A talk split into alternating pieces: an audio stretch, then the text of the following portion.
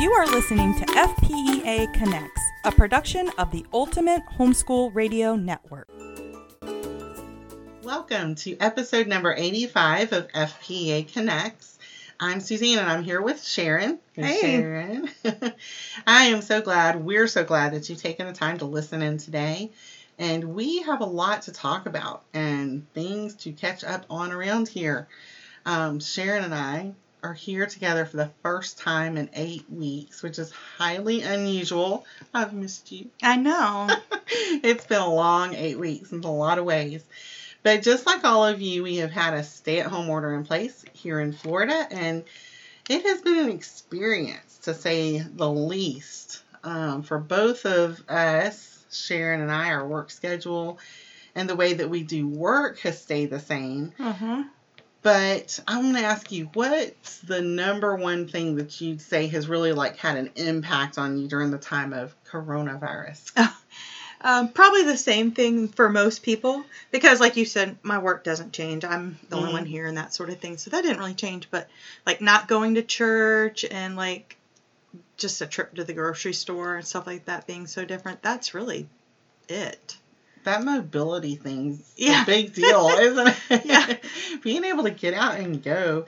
I know um, for us, that's we're together all the time, right? Mhm. And when we homeschool, Yeah. but it's been that aspect of not being able to go out and do the same Right. things that's really had an impact. But but what's something like is there anything like good that you've enjoyed? Has anything like been a part of your coronavirus normal that Uh, I always say that something that I think the coronavirus has um, caused to become almost a habit is how much I've been reading. I would have Uh-huh. never read this much probably Right. before this, but now with more time at home, um, I've read a lot more books. That's- So, and it's almost I've been doing it for however long. How long has this been going on? well, I haven't seen you in eight weeks. I know. So it's been about that long. I feel like I'm at the point where it's almost habit now. right. Yeah, Yeah, it only takes 30 days to yeah. I've make one or break one, right? book, book reading habit. New habit. Um, I think for me, like the good thing about it is it's been like the time together, but how we've been together. Because, Mhm. like said, we were together all the time, and, you know, legitimately, my kids and I do everything together, whether it's traveling or volunteering or creating things. But it wasn't just the time together. I think it was the lack of anything else pulling us in other directions. Right. So there was no classes or schedules, you know, practices. We were together without worrying about like that next place. You have a lot of hours in your day now to fill. Yeah. and we don't have to think about like where we've got to go next. Right. Nothing's hurried because Right. we're not rushing to get it done before we leave, you know? Right. So the time is more relaxed, we're distracted less, and in the process, we're doing a lot of things together that we just enjoy. Not things that we don't normally do, but just things that we have time to really enjoy more without thinking about that next thing, you know? Mhm. So we've been cooking together, we've been playing a lot of games Yeah. and puzzles and stuff that as the kids get older kind of fall a little bit more by the wayside Mhm. because they're so they're busy. busy. And um, so we've had fun with that. But the funny thing about this is that I know a lot of homeschool families who keep schedules that are so much more demanding than ours. Mhm. You know, I deliberately have tried to stay off of that crazy schedule train because I like to have the freedom for us to travel and take short road trips, long road trips. And so I deliberately pick and choose very carefully, right? But I know that there's a lot of homeschool families that have um, a lot more demanding schedules. And I'm wondering if they are having some of the same feelings that I've been having. You know, you're Yeah. like you're ready to get back to normal, but you're kind of also going to miss the time that you've had Yeah. too. Yeah. So I kind of wonder about There's that. There's a lot of freedom right now in the there is the freedom of nothing filling your schedule. Mm-hmm. You Definitely. can eat dinner when you want. You can do anything. It's, Yeah. Free it's time. really relaxed. Yeah, and um, but it's kind of it's kind of led me to this mindset. You know, when I'm hearing everybody saying, "I just can't wait to get back to normal," I'm sitting there in my head and I'm like, "No, no, no, whatever you do, like Mhm. don't go back to normal, Right. right? Because I think that even in the the midst of all of the extremely bizarre experiences of Mhm. our of our kids and ourselves because nothing's ever been like this during our generation, you know. No. But for us to experience all of this and to go through it and not take away some of the amazingly valuable bits that we've gathered that Mhm. are good, I think is that's kind of, you know, would be almost tragic. So to me, I feel like it's kind of like a reset. And as we look towards the future and um, have an opportunity to see things are going to move forward, and there, you know, things will give us an opportunity to Mhm. get back somewhat to our accustomed lifestyles and schedules. But embracing all of these little special moments and retaining some of that that you've enjoyed and, and keeping that now as part of the the new normal too, Mhm. I think would be really I think a um, lot of people will do that. I think they will. because I think there's a lot about this that people have enjoyed, like you're saying, Mhm. or you know, gave you time to see what you were missing or what you neglected or what you can incorporate now. I don't think that. I think most of us aren't going to go back to exactly the way things are. yeah. Maybe we're going to go back to something better. Yeah, I think so. I think there will be that yeah. a lot, and I think you know, um, not to downplay the the side of this where there's been you know a lot of scary things and loss of life, but I think in the midst of the worst things, Mhm. wartime and everything else, we always find if you look back in history that the good things come out of that too. Mhm. Like you know, people Mhm. find things that they grasp hold of that are good. But uh, anyway, I could go on so many rabbit trails talking about like the good things and and what to hold on to. Um, and we may do that on some other podcast. I don't know. but while we were together at home, we have um, been working on some stuff together that's been a lot of fun. And that's what I wanted to talk about today. And, you know, for years we have had an herb garden. And my daughter has always had an interest in botany. She's 13 now. She's always had an interest in, you know, let's grow things. But for lots of reasons, that didn't happen um, for us because we didn't have the time that we needed to. We weren't home all the time. And, you know, all of that takes Mhm. managing. But we did have like the basic three or four herbs that we would use to Mhm. cook with. And so we've always had a little bit of that. Um, but during our stay at home, we started a victory garden. And it has been a really great thing for our family, our whole family, on so many different levels.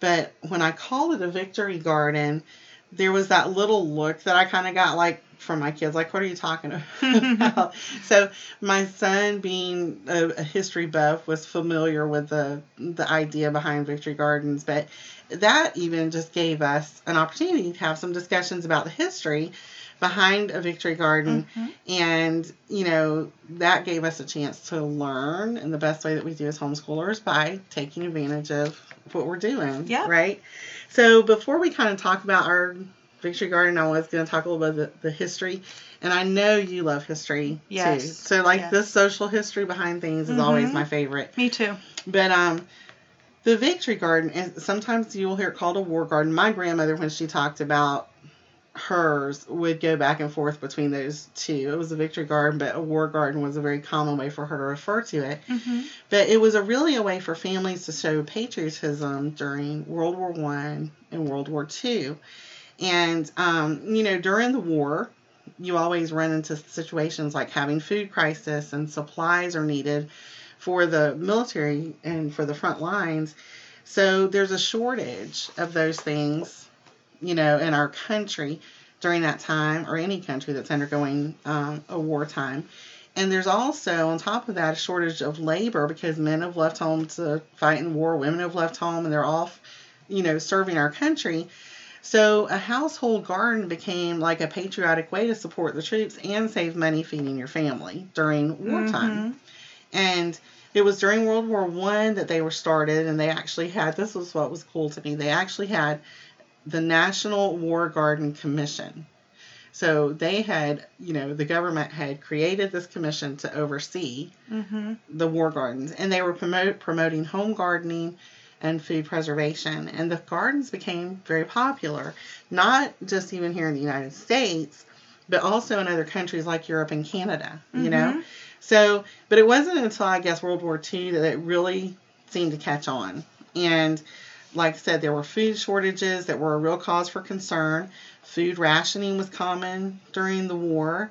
And when you face that kind of situation, you know, people begin to panic and have civil unrest even. So the government um, saw a need for the food and to meet the need of the shortages, but also to help people um, feel like they were being um, supportive of the Mhm. war efforts and to give them something to do that would boost their morale, Mhm. right? So the Victory Garden was born, and and it did work. So Mm-hmm. during uh, World War II, some of the numbers that you'll hear, like they say that the Victory Garden supplied one third of the food for the country. That's amazing. That's a chunk, yeah. right? Um, another number in Popular Mechanics magazine in 1943 18 million victory gardens in the United States. And this is the part that really struck me. The majority of them were in the cities. Isn't that interesting? That's really amazing. I So- wonder how they did. I would have liked to see how they did it. yeah, I think What that their cities looked like. Yeah, and I think that it would have to have been, of course, that you would have places that maybe had community Mhm. gardens that people worked from. And then I'm sure a lot of container Container type gardens, Yeah. perhaps. And so for you to have 18 million and for the majority of them to be in the cities, I thought really struck me as is crazy. But this is even cool. The White House, Eleanor Roosevelt planted a victory garden on the White House lawn. That's awesome. So very, it was very much to promote that sense of patriotism and Mhm. support. Um, one of the things that always draws my interest with the social history again is how do you get people to buy in to this? Like, how do you get people on board? well, right? typically it would usually be through um, not propaganda, Yeah. but uh, campaigning Yes. and promotional pro- items and that sort of thing. Yeah. And so, of course, there was the whole board with it. there was a whole um, campaign of Right. posters, Mm-hmm. pamphlets, booklets that they made to tell you how to garden, even menus that you could create from the things you grew in your garden. I mean, just all kinds of stuff. Some of Resources. Them were, yeah, there were lots For of people like me. yeah, there were lots of, and um, they also had um, groups of you know mostly women because especially during World War II it was mostly men that were le- left um, women left on the home front. I'm sorry, while men were at war. So these women were teaching other women how to do all of Mm. this on their own. kind of like sewing seeds. clubs and Yeah. things maybe Yeah. similar. Very much so. And uh, they had some great slogans that they used and some really cool things that they did. Um, one of my favorites was probably Dig for Victory. And, you know, like I said, the point wasn't just to grow the food, but it was to really make people feel like they were contributing and to boost the morale and the patriotism.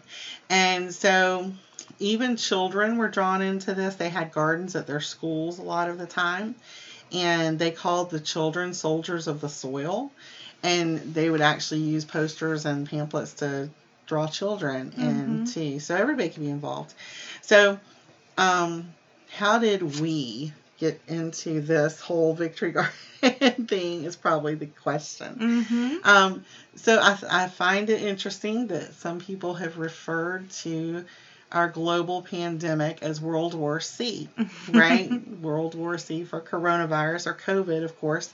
Um, but I think just like the time of any other war, gardening is good for boosting morale. Uh-huh. It's good to be outside. It's good to put your fingers in the soil and see something grow. It's satisfying It's to produce something Yeah. like that. Yeah. Um, it's also good on the budget. I mean, it's a good source of food to have when you um, just, you know, even if you don't need to worry about a food shortage, but, you know, we're not even shy of seeing some of those things during these weeks that we have, you know, Mhm. gone through recently. There have been things in the store, you know, where shortage of Mhm. toilet paper. Can we grow that? Can we grow the toilet paper?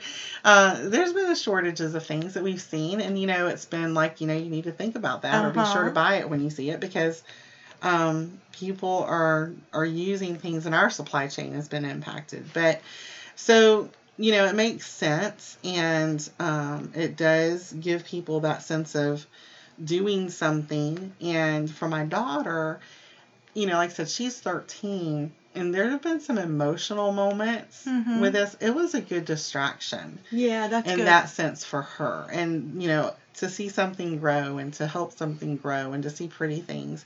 And, you know, that leads me to one of the side things that I would mention. When you grow Victory Gardens, you grow food for the necessities.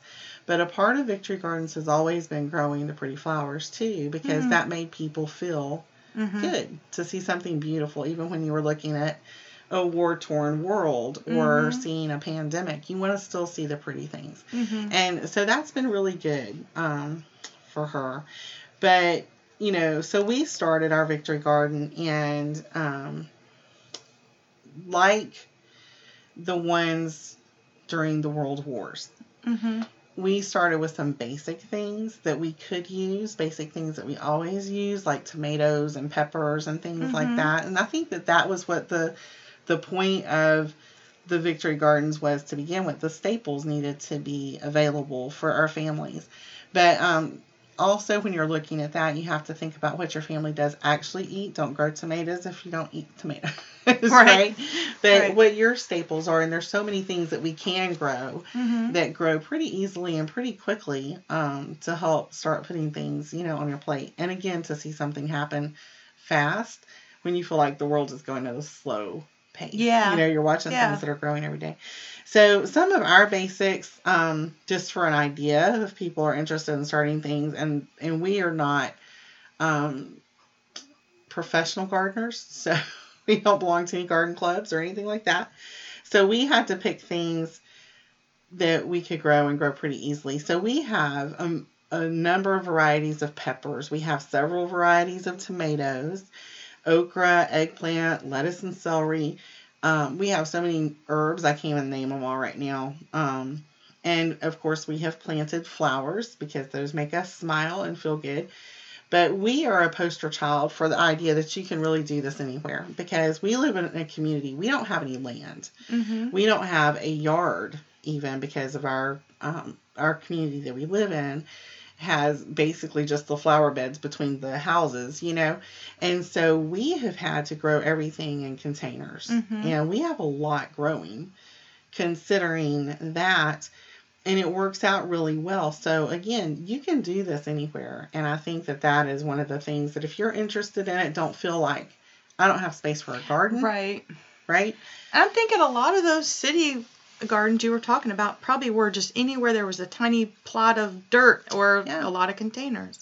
Yeah, and they weren't growing gardens big enough to feed the country. Right. It was, you know, for themselves. And so I think that that's another thing. We're we're oversaturated sometimes with availability of Mhm. things, but you can use, you know, uh, what you're growing and use it up as it as it comes, and you don't even have to worry about things spoiling or going bad. Right. But um, of course, another another great thing is if you have the space, you can preserve the foods or can the Yeah. foods or whatever you know, which was another whole level of the campaign back during the World Wars, and that's great. I don't have the kind of space to grow that much stuff, so for me, that's not real feasible. Right. But it's a great a great plan if you have that. Um, so I would suggest if you haven't already thought about it, jump on the bandwagon because there are so many things out there right now Mhm. um, that I've seen, just articles that you can learn about the history of the Victory Gardens. You can get started on the very most basic beginner gardening,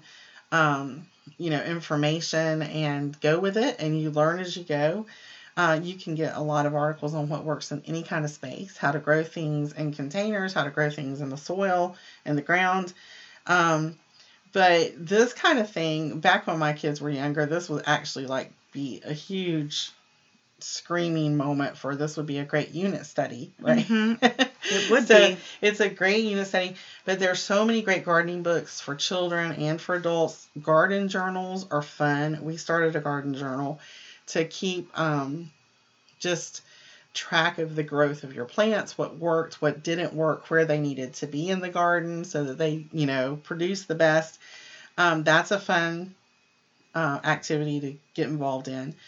You can, even if you don't stick with a garden for a long time, even if you just work with basic things like growing your own herbs, Mm-hmm. um, it's a great opportunity that we're in right now to talk about and to teach your kids about how the flu- the supply chain for food works in America, because our kids are in a you know living in America where they just go to the store and get whatever.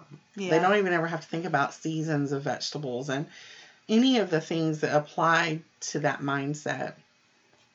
So for them to learn about the supply chain and how that works, um, but the possibilities there are just endless. But this that's just one of the things that we did that we will take with us into the next season Mhm. because we have enjoyed it. We'll make time for it.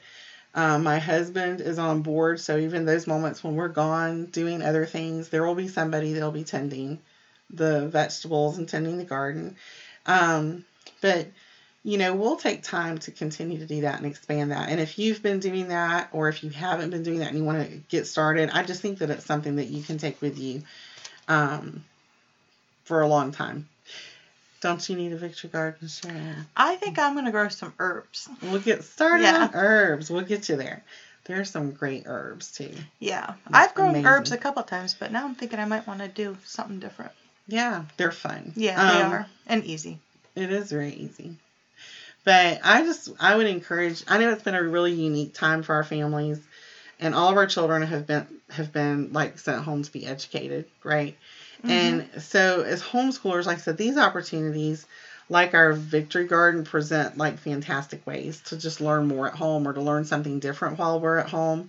And I know multitudes of people who all of a sudden got a home ec credit this year because they were cooking and doing all kinds of stuff. Mhm. But I know that today that some of the people who are listening may have found themselves in that position where they had their kids at home and they were educating at home and it wasn't the original plan, but they're finding themselves enjoying this Mm, time and mhm. thinking this is something they want to do from Yep. here on out. Maybe that's what becomes a part of your new normal is that you're going to start homeschooling. And so if that's who you are, or if you were just tapping in and you've been homeschooling for a long time, we want you to get connected to FPEA. Uh, if you're considering homeschooling at all, or if you're fully engaged, we just want you to know that FPEA is your resource for homeschooling in Florida, all of your homeschooling needs. Uh, we have a multitude of events, we have a multitude of resources on our websites um, that can help you as you start to homeschool your children or as you continue to homeschool your children. Uh, so check out our website. It's www.fpea.com. Um, great opportunities, exciting resources there. Also, you can follow us on Twitter, Facebook, Pinterest, or Instagram uh, for a lot of other great tidbits. And right now, we have just rescheduled our convention for 2020 to June 18th through the 20th. And that means you have time to register for our convention and to be a part of this. And if you have started a victory garden, you need to find me and we need to talk about that at convention because that's exciting. But thank you for joining us today. Thank you, Sharon, for talking with me about Yeah, gardens. All Sounds right. like fun.